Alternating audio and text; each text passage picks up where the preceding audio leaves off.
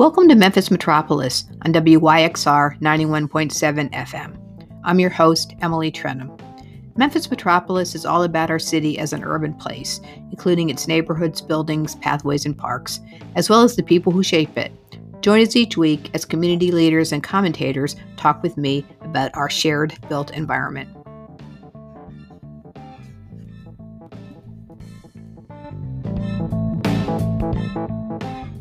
The Brooks is open in Overton Park, home to Memphis art collection since 1916. The Memphis Brooks Museum of Art holds the largest collection of world art in the region, with more than 10,000 works spanning 5,000 years of art and cultures. Remember, every Wednesday is free and open until 8 p.m. They are a proud sponsor of WYXR. For more information about the museum and their exhibitions, visit brooksmuseum.org. You belong at the Brooks. Everybody, welcome back to Memphis Metropolis and WYXR 91.7 FM at Across Town.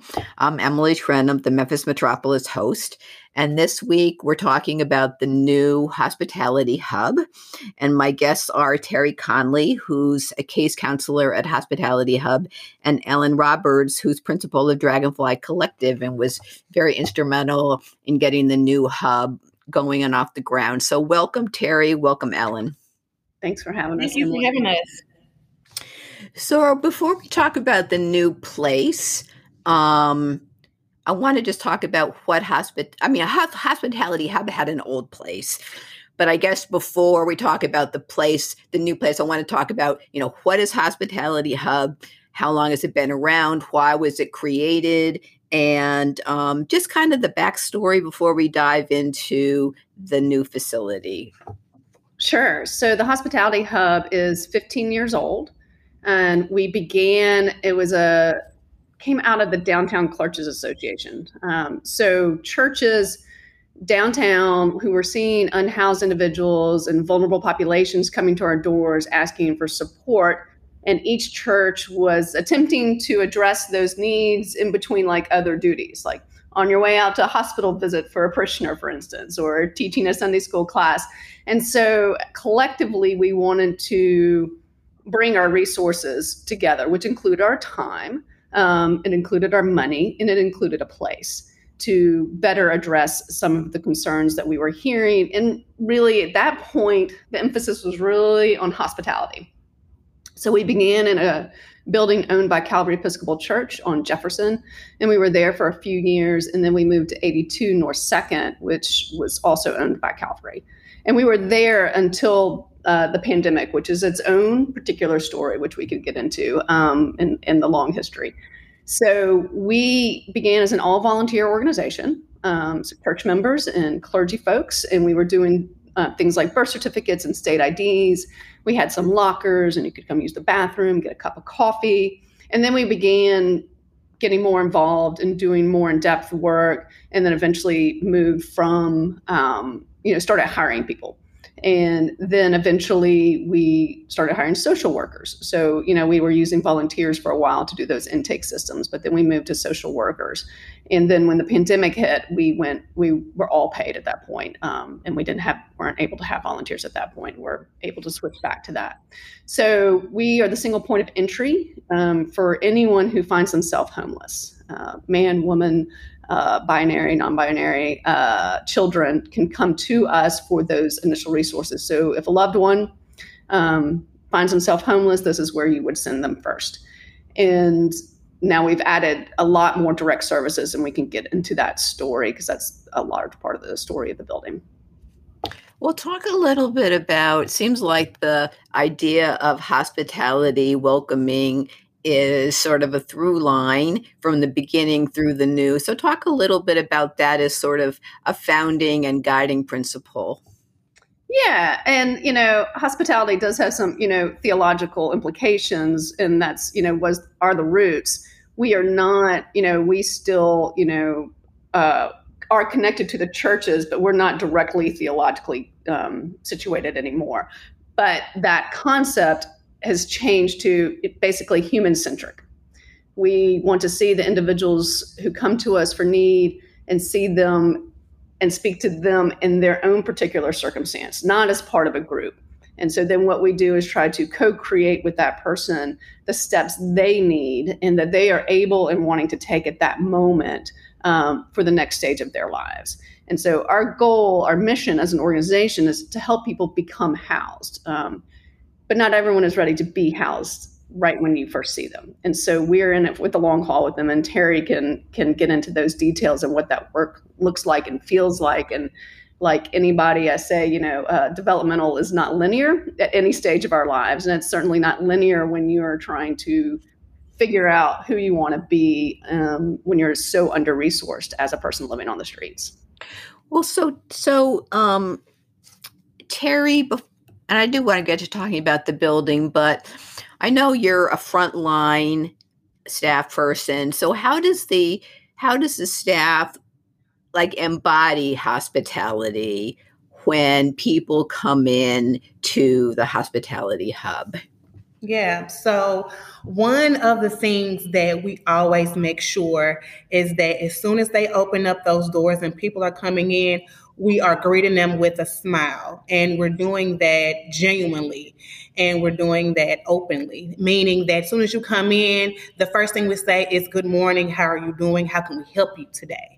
And just saying those simple phrases and looking a person in their eyes gives them a sense of comfort, gives them a sense of calmness, and they're able to let us know what's going on with them, what's their situation, and we try our best to help them. Um, and then from there, I sign them. So I work front desk.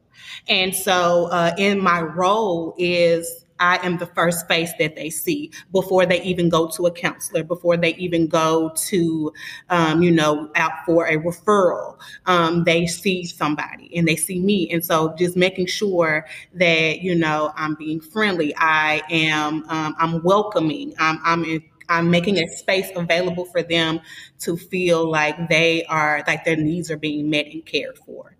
So, um, and that's the first thing we do. We say, hello, good morning, how can we help you? We sign them in. And then they, uh, while they're waiting to be seen by a counselor, there is coffee and creamer and sugar and there's restrooms and their phones if they need to talk to a loved one and then the counselor we don't yell in our in our place um, our counselors walk up to them greet them um, and uh, they bring them back to their uh, cubicles and they go from there with their counseling sessions. Okay. So just making sure that, that we're looking them in their eyes and we are, you know, really connecting with that person on an individual basis um, really creates that sense of calmness. Well, let's talk about the, I mean, this it's really a campus and it's just yes. so so let's talk about this new hospitality hub it's been in the works for a while like where is it for help like physically located for people and then what are the different just sort of big picture what are the different zones or amenities what's located on this campus yeah. Well, we are located at 590 Washington Avenue, and um, our day services are open from 8 30 a.m. to 3:30 p.m. And we have a wide variety of things that uh, we cater to for the unhoused community. Um, for our day services side, um, that's where I mentioned where you talk to a counselor. Um, we do emergency shelter referrals. Uh, we help with identification, which is state IDs and driver's licenses. We also help with um, birth certificates, whether that's in Shelby County, in Tennessee, or out of state, even out of the country. Um, just depending on where you're born, we can help you get those important documents. We also do free um, COVID testing for the unhoused uh, population here. Um, we also have emergency food stamp applications on hand and we mail them off. Uh, I mentioned that we have phones. A lot of our uh, clientele or a lot of our guests doesn't, they don't have phones. So we provide phone services for them. Like, hey, you're able to talk to your loved ones or um, make up appointments or, you know, schedule appointments or interviews and such like that. So that's our day services. And then we have a shelter side, which is called the Hub Hotel.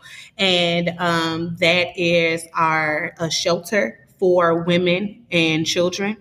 Um, That's not an emergency shelter. That it is an emergency shelter. It is so, Emily. A few years back, we created a before we were part of uh, the Homeless Management Information System, which is the data collection source that is a federally funded thing that cities put their information. And before we did that, we had an internal data app that we created to really understand who our population was. So there are some of us who've been working on some format with this community for a couple of decades now, and we've all known that we've needed more beds for women. And so, but it was a little bit anecdotal. And so, what we needed were the numbers. And what we learned at that time that 37% of the individuals that were coming through our doors through the hub were women, and only uh, 6% of the available emergency shelter beds were for women. So, Ellen, before you go on, why is that? I mean, is it because a lot of women have teenage sons? Or I've heard, you know, over the years that, you know, that the children have a lot to do with it. But why is that that women there's so few beds for women you know and that, well there are two things. Not only are there not enough beds the beds that have been available traditionally have come with barriers such as if you have an older male child. And in some cases older means six seven or eight years old. I mean a little oh my gosh. um, or if you don't have money or if you're not on your meds. There are definitely more barriers for women even when those beds are available I, you know, we can get into a gendered conversation about advocacy and opportunity for women, but I, I believe that that is part of the story, and especially since uh, the majority of the women we're working with are uh, Black women. So we're talking the most marginalized group in our country, and I think this is one other area that that has played out systematically. Okay, that makes sense. I just would always, on some level, you think women would be mm-hmm. top priority. Yes, you would think that, but um, Okay. So the um so this is the hospitality hub did not provide any housing at all before, right? Well, we did not up until March, you know, 16th of 2020. Okay. So when the NBA closed the country down and we all decided this thing was real, um, our staff, some about half the staff said we're going to keep working um, because our folks are going to be confused and they're going to be suffering more. So we were not in a place, 82 North 2nd was not an appropriate place to have a long term conversation with someone and feel safe with an unknown disease flying around. So we went to the sidewalk with coffee and we still had our, some of our outreach team was still going out. And then a few days later, one of our partners, so I mean, uh, Terry mentioned a very important word for us referral. So that's part of our work. You said that he had the hospitality part of welcoming but then you have the hub part, which is sending people out to referrals and bringing partners in to get all the pieces together. So, but all there were no referrals at that point because everyone had gone home. And so one of and one of the room in the inn wasn't able to do their model of being in churches, and they weren't able to carry that out obviously during the height of COVID. So our staff came and said, "Hey, we're going to have 30 women tomorrow who aren't going to have a place to stay because room in the inn is going to close." And so then we went to work and first ended up at First Presbyterian Church with a pop up shelter, not at all understanding what we were doing. And then as shelter in place was coming in, um, we went to the Moxy Hotel and we moved every, women to the Moxy Hotel and took over the third floor. And we supported the housing community development with sheltering other populations in other hotels, but we actually ran the Moxy like a quarantined, fully staffed place. And then we bought a house in Midtown as that program was ending, as the sheltering in place was coming to an end, and renovated it and moved women there. So, unplanned, we started sheltering folks. You got into the housing business before you had intended. years to like, oh, let's go visit some more places and relax and come up with our policies. So while we're um, talking about the housing, let's sort of go in. I mean, to the extent you can do that on the radio, let's go inside the Hub Hotel because I looked at the pictures. It looks like it's really nice. So, so Terry, what's what is the Hub Hotel like? Well, besides being beautiful and amazing. Um, it is, I mean, I, I, I really can't, and I, I'm not lying when I say this, it is the most beautiful and calming and trauma informed shelter that I have, or just place in general, um, even just taking the word shelter out of it that I have ever come across and witnessed. And, and, and I seriously mean that. Um, so there are 17 rooms uh, upstairs in our shelter and out in the Hub Hotel. Um, there is a community space.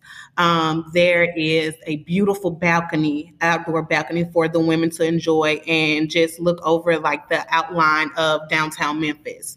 There is uh, flex spaces up there. They have their own laundry room, and they have their own um, salon that Miss Ellen is in right now. Um, that is is going to be up soon and running with volunteers. So they're going to get haircuts and hair done and get their hair done. And a manicurist. Um, they have their own community garden um, that is available for them. Um, so there's just a lot of amenities and how long do people typically? I mean, I realize you have just opened, but how mm-hmm. long will, will people typically stay in the Hub Hotel? So, Emily, that's part of the the trick. So, the where we were, where um, was more program based, and we do have women who are like long term. They know what their goals are, and they're working towards them you know they're working we, we're capable of getting folks jobs and working with people to get jobs and we transport folks as needed to appointments and to jobs. So but then there are folks who their life still might still be on the street um, but they want to come in tonight. And so our goal and it's, it's been complicated i'll be honest um, is you know to let anyone in when we have a bed no matter their circumstance and even if they're going to leave tomorrow or even if they might not make curfew back tonight or if they even are going to be with us for six months while we work with them on all the pieces. And we definitely have more complicated cases. We're finding more, we're finding both a younger population and an older population or a population that is just physically older than their age. And so finding um, appropriate housing for someone who's not really physically well is difficult. And so that takes us longer. And really, one of the best resolutions we had a woman who'd been staying with us at the pop up shelter, stayed with us probably for a year and a half. And we eventually were able to reconnect her to her family, whom she hadn't seen in 10 years. And she's you know younger than me in her 40s and but couldn't care for herself um, not long-term illness not we're not talking like oh she has a disease she was just aged by her her lifestyle and but we got to connect her with her family. They moved her back to Texas, found her assisted living, and supported from there. And so the creativity you, and the requirement individually, there's you know innovation as an organization, but then there's constant advocacy and innovation individually that Terry and her colleagues are constantly working on to find solutions. And I think that's what makes it so special, like working here, is that we meet people where they're at, um, no matter their stage in life. If so, if a lady uh, needs to stay for a couple of months. We meet them where they're at and, and we help them with those goals. And we help. So, our whole plan is we form and execute a plan um, to help individuals and families exit out of homelessness. Um, and so that means like, hey, um, maybe reconnecting with family or getting them permanent supportive housing um, here in Memphis. Um, so, like I said, we just meet people where they're at with that. So, c- continuing to talk about sort of the campus, it it um it also has you know outdoor areas. I mean, you mentioned the garden, but I think there's like a plaza where people. Can, so, talk a little bit about that and where people can come and feel comfortable hanging out. Uh, that's my understanding. Unlike places where people don't people hang out but they don't feel comfortable they feel harassed or they feel like they're being stared at or whatever this seems like it's a place where people can come and it's designed for them. It is, and I mean we're still under construction, so you know. But so the the 590 Washington address that Terry told you about is the old ins- vehicle inspection station downtown. So we're on the same block as the morgue and uh, juvenile court um, on Washington, and so we have that whole 2.2 acres. It's still city property, and we lease it from them for a dollar a year. And th- by the way, the support from the city has been remarkable um, and continues to be remarkable. And I'm, I'm super grateful and, and proud to be working with the administration that has understood the work that we do and that this population, their needs need to be addressed. And so they don't have to take that on within their city government. They can support us, and then we are taking that on for them. And I'm so grateful for that partnership.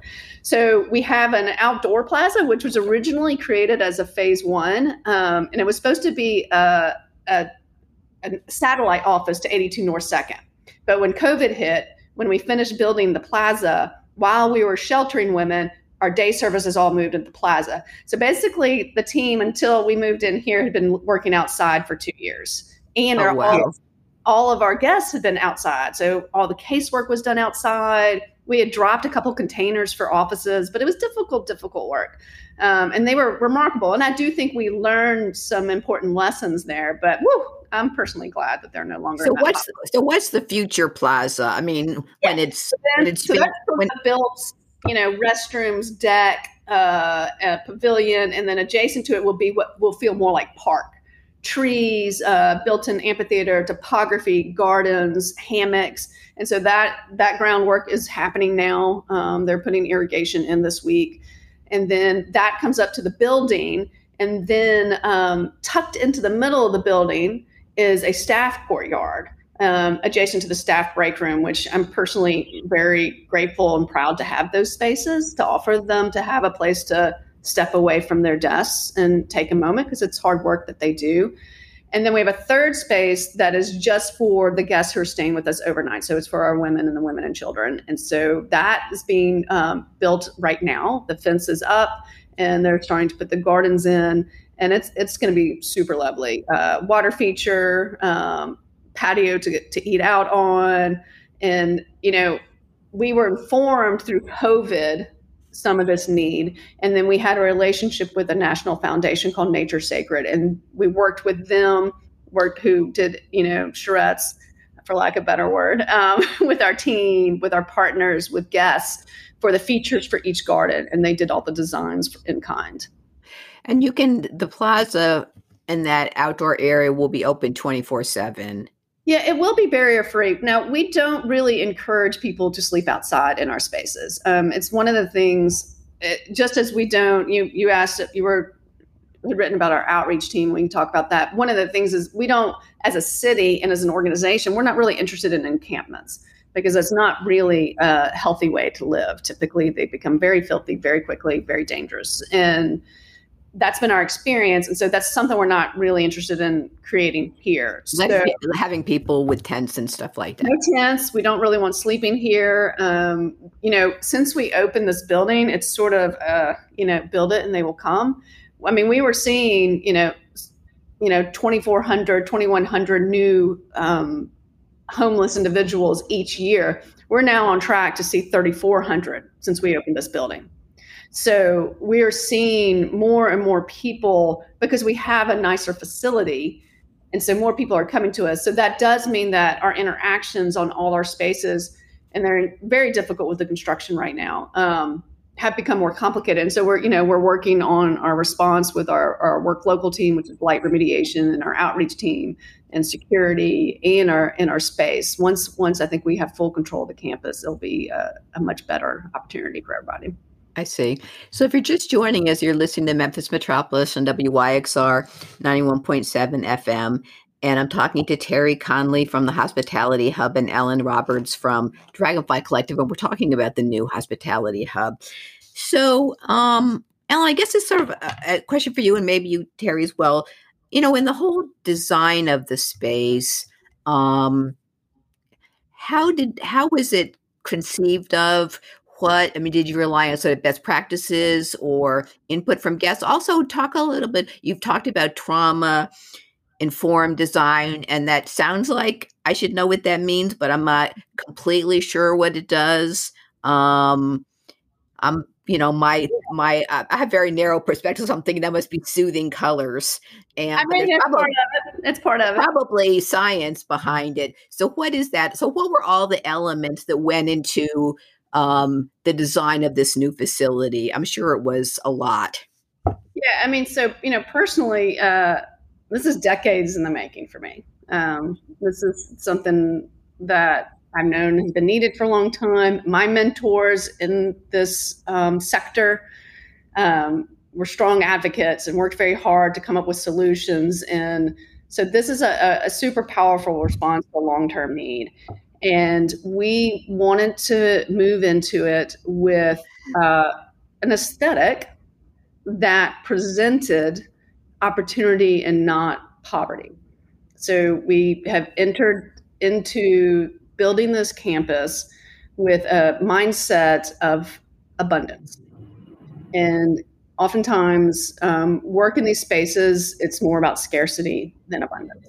And so we have built the building that way, the campus that way. I hope we are building our team that way so they feel like they can work more freely and are, become stronger advocates because we have set them up in an organization that is looking for the solution. We want the yes. And if we can't, if we don't have the yes, we might want to build the yes. Uh, so this is a we hope is a big fat yes. Um, and so with that, we have there's a lot of natural light, a lot of windows. Um, the placement of the lighting, the hot, wide hallways, yeah. the function of the building is you know not necessarily trauma informed per se, but architecturally, I think we've really hit how the building functions. And I think it's so that flows in a way that makes sense. Um, having folks like Terry who are, are, are simply magic in the lobby. Like, I mean, I bet we're seeing, you know, through all our programs, we're serving over 300 individuals a week, but through that lobby alone, we're serving, you know, over 200 adults and 100 children a week, and lot, and that so what Terry provides in what is a spacious place. Um, it's it's kind of the combination of the two, and it is colors. Um, you know, and we worked with uh, a woman called Car- oh, Carol. I'm not going to remember her last name. I'll get that to you, Emily. Uh, with Spaces, a woman-owned um, furniture group in town, who helped us pick out every single piece of furniture in this building to fit our aesthetic and our need. And so it is it is um, presenting our best foot forward um, and so we want people to feel like they can meet that and that they have an opportunity to succeed in that space. There's um, some, you know, places set up the way we set up our counseling rooms. It's it's a community room. It's set up where the resources are always changing. And so if you're referring people, you have to know. One of our, you never tell people what you think, you tell them what they know. Because if you tell them that you think the Social Security office is available to see you at eight tomorrow and someone walks three miles to the Social Security office and they're not available to see you, you've lost trust and they've suffered. And that was on us. And so it's our job to always be on top of that. So some of that is the way the, the room is set up so that counselors can almost constantly resource each other through conversations. And we have found that for some individuals, it's actually safer for them to have that first conversation in an open space versus come to me in an office. That's but very interesting. We do have offices that with some, some of them with doors. Kelsey does not have a door. Um, that you can bring someone in to have a private conversation with a door closed and so we have that flexibility when someone is clearly locking up and needs a different kind of space to come to. And so it was is those kind of things that we we've built in.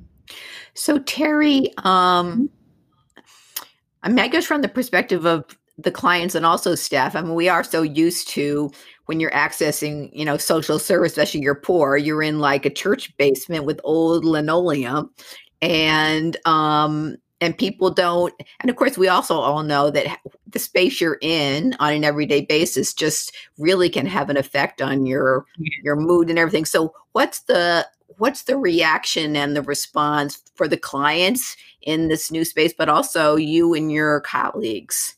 Yeah.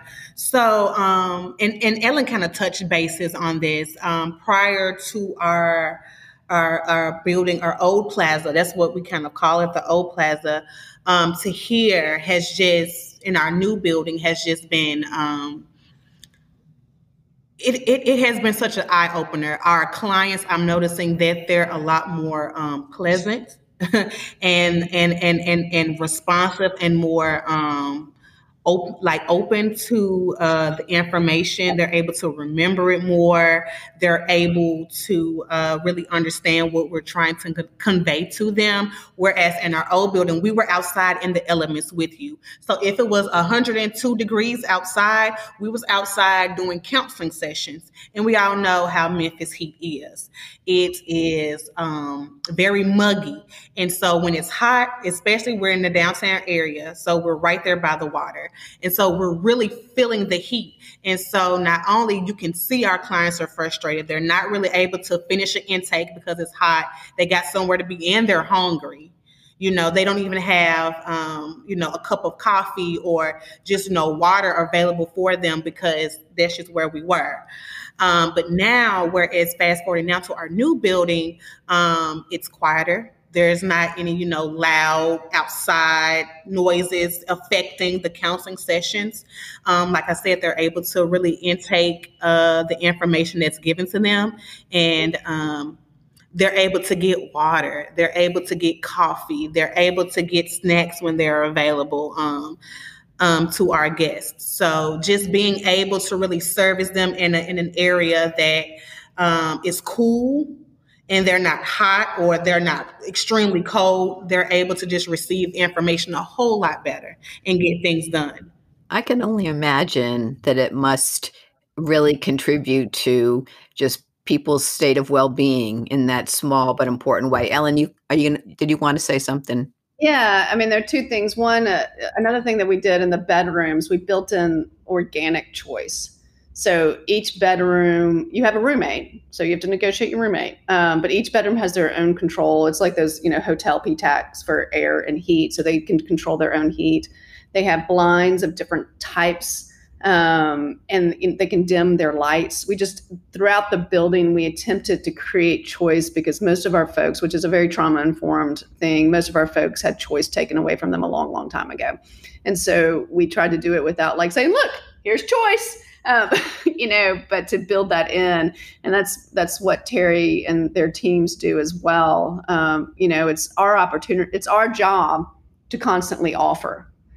These are the things we can do with you, um, and always invite. So, um, you talk. Let's talk a little bit about the outreach team. I'm sort of curious about how. The, I mean, we've talked about people coming to the hub since you're a hub and you're the single intake, but I know the hub staff also goes out to do outreach in the larger community, people that are unhoused. What is what does that work look like, and um, how does it sort of integrate with the building? Yeah, so we have two teams that are out in the community under our outreach department. We have Work Local and Street Outreach. And Work Local is a blight remediation program in partnership with the City of Department of Public Works, as well as Downtown Memphis Commission, Memphis Medical District, some private businesses. Um, so that group is um, it's it's day work, and so you know it's a four to five hour gig, and it's everything from picking up trash, um, you know, three one one calls.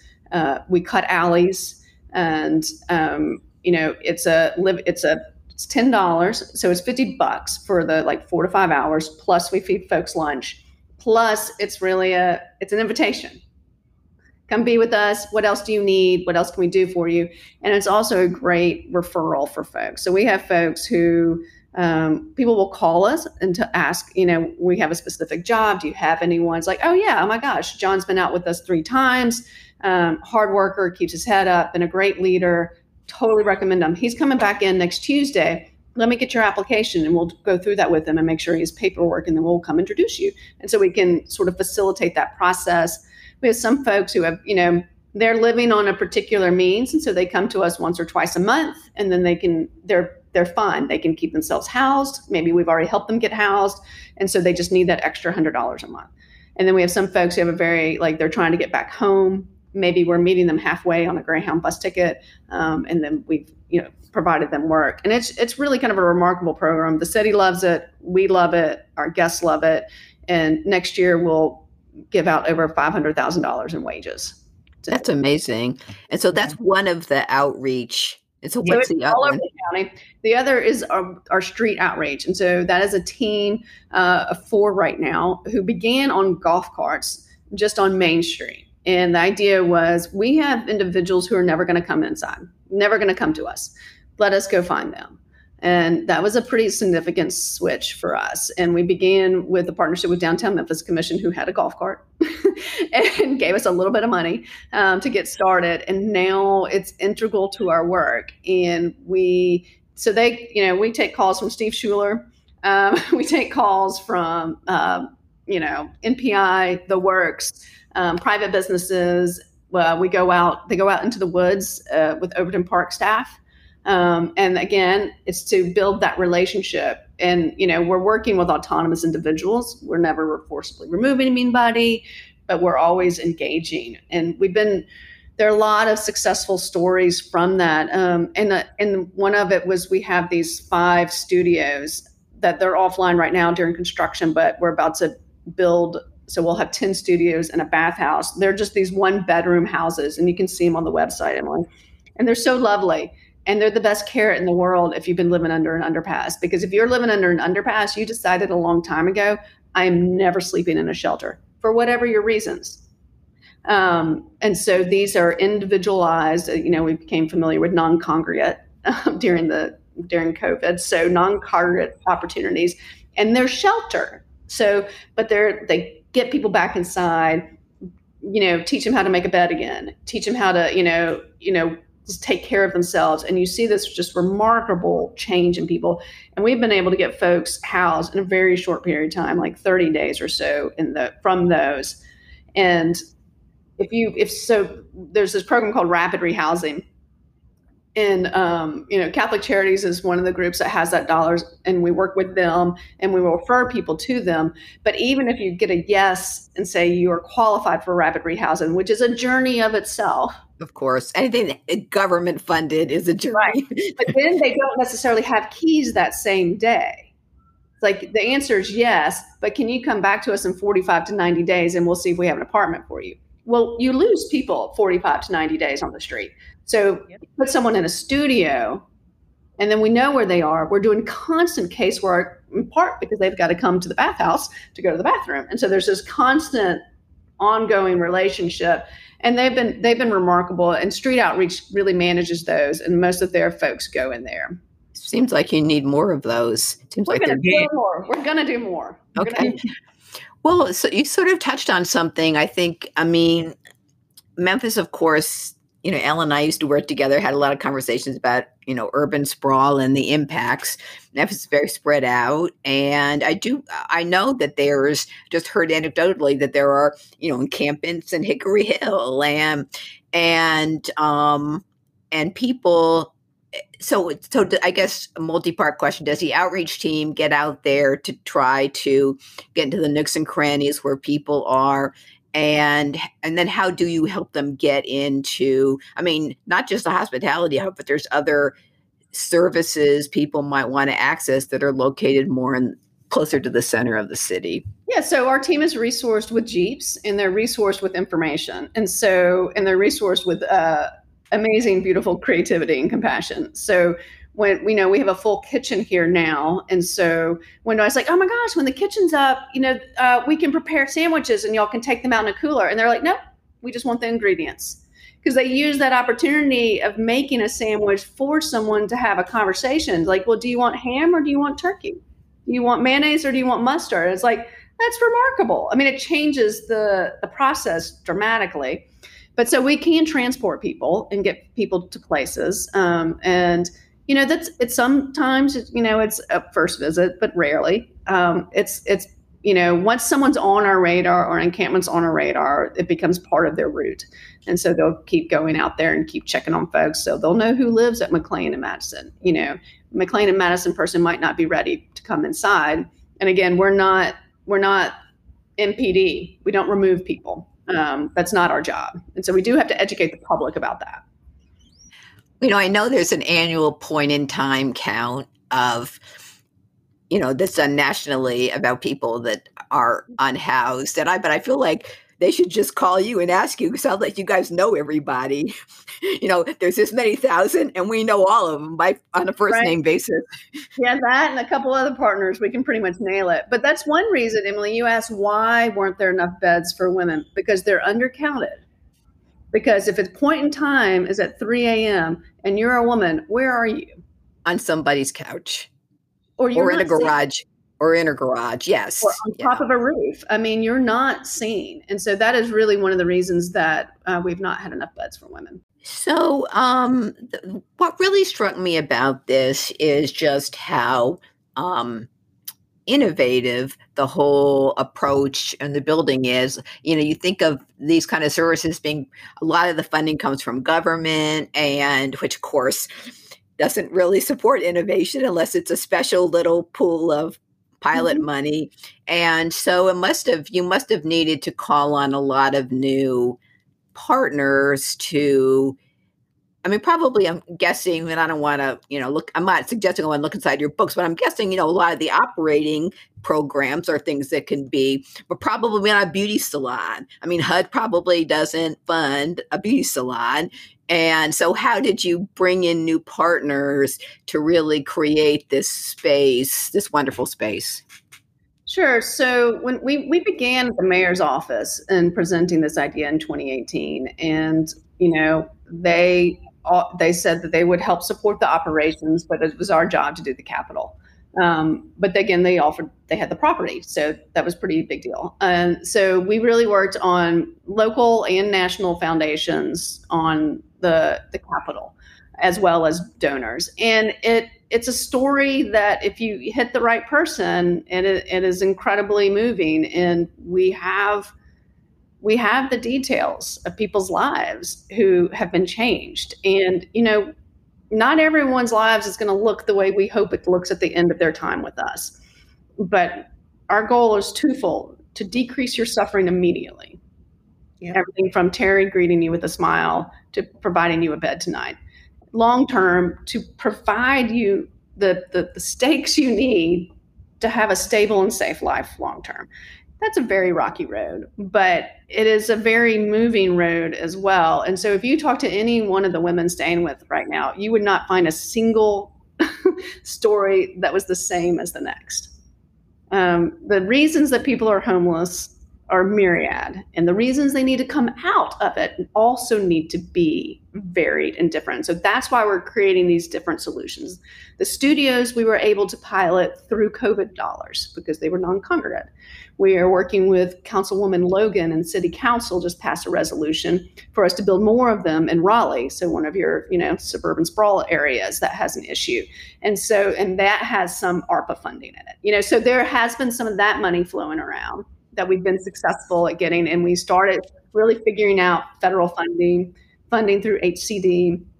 And then the city and the county are helping negotiate our operations. And that's a that's a remarkable commitment and then you know we're doing the work of individual donors you know we have our you know small donors and our medium donors and you know always wanting to cultivate these larger donors and and that's and right now the building sells that story um, bringing people in helps that process a lot so so terry i mean i'm sure as the i mean as the counselor and also as as the the the what is it that SDC Foundation calls John Mansfield, who sits at the desk, the director of First Impressions?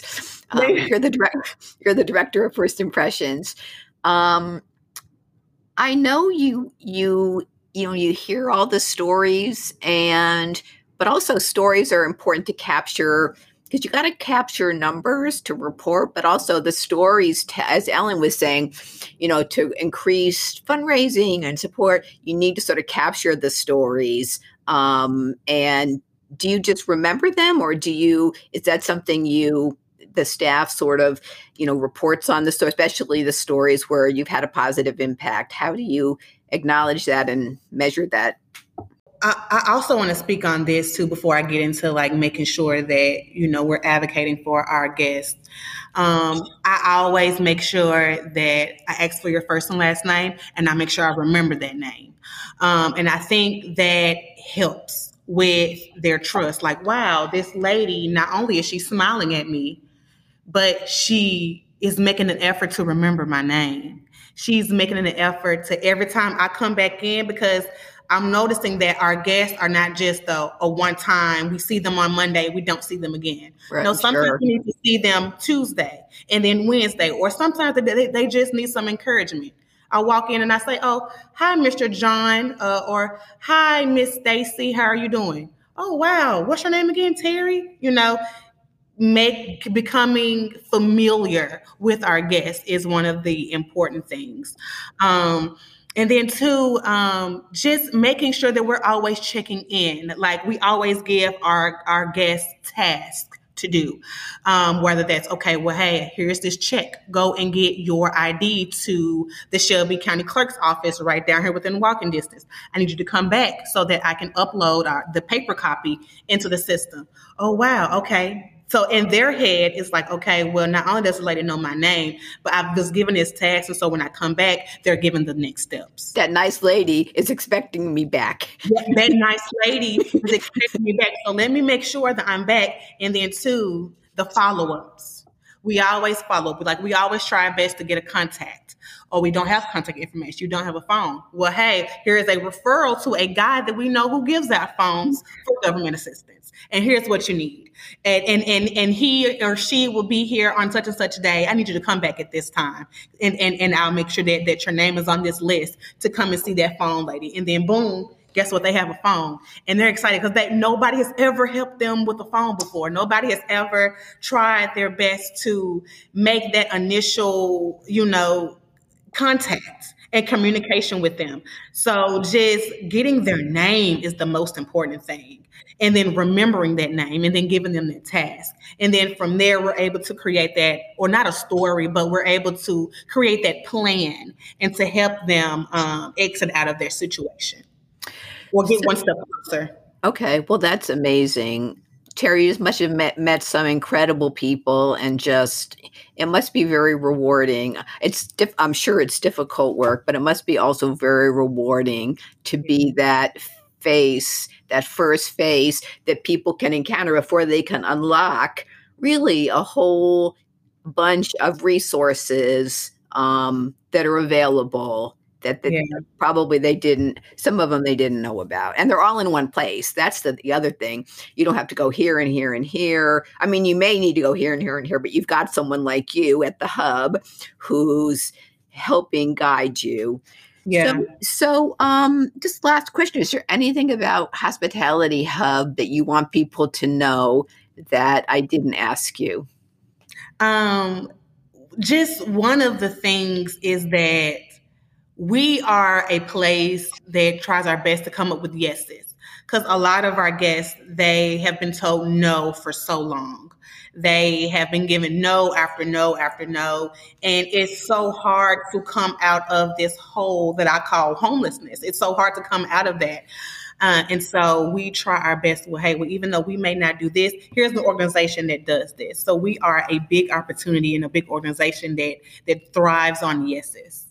And if And people we try to want to and if people want to you know make a donation or get involved give us your website and the phone number people can call if they want to get involved with your work. Or if they want to go on a tour i understand you're still doing tours Yeah. um, of the new facility and if people want to see it. So how can people get more information Yeah. So, um, well, we are open. We're at 590 Washington Avenue. We are open Monday through Friday. Our day services side is open Monday through Friday from 8:30 a.m. to 3:30 p.m. And our phone number is 901-730-1736. And, and our in our uh, our website is www.hospitalityhub.org. i'm sure there's a big donate button there and people can make contributions Yes, yes, it is. Please, please. okay Um, and then to um, our community uh, relations uh, director, her name is Sari Fung. She is uh, doing all of our uh, tours, and so there is uh, an availability there for everyone to come on and uh, sign up for tours. We also are, uh, Miss Ellen touched on this. We are redoing our volunteers. And so we also need volunteers to come and um, help us do some of this work so we can make uh, the job even more smooth and uh, work more efficiently. And there's also a form uh, available on our website as well for people to uh, volunteer. And that's with anything. That's from help make coffee, greeting, doing mail checks. We also have a mail system I forgot to add. Um, because unhoused our, our, our unhoused population doesn't have a, a, home or a home address. They are can they can uh, use our address and receive mail here as well. Okay. So we have services. This is just an, such an amazing story and an amazing facility. So you've been listening to Memphis Metropolis and WYXR 91.7 FM. We've been learning all about the new hospitality hub. And I've been talking to Terry Conley, who's the case counselor, and Ellen Roberts, who is the with Dragonfly Collective. So thank you. Thank you for coming on the show. No, thank you for having us. I appreciate you so much. Memphis Listening Lab proudly supports WYXR. They provide a curated collection of music and music history, a forum for music related talks and performances, and a music education, appreciation, and experimentation space located in Crosstown Concourse. The lab is open Tuesday through Saturdays from 11 a.m. to 5 p.m. You can find out more information on their Instagram page at Memphis Listening Lab or on their website at memphislisteninglab.org.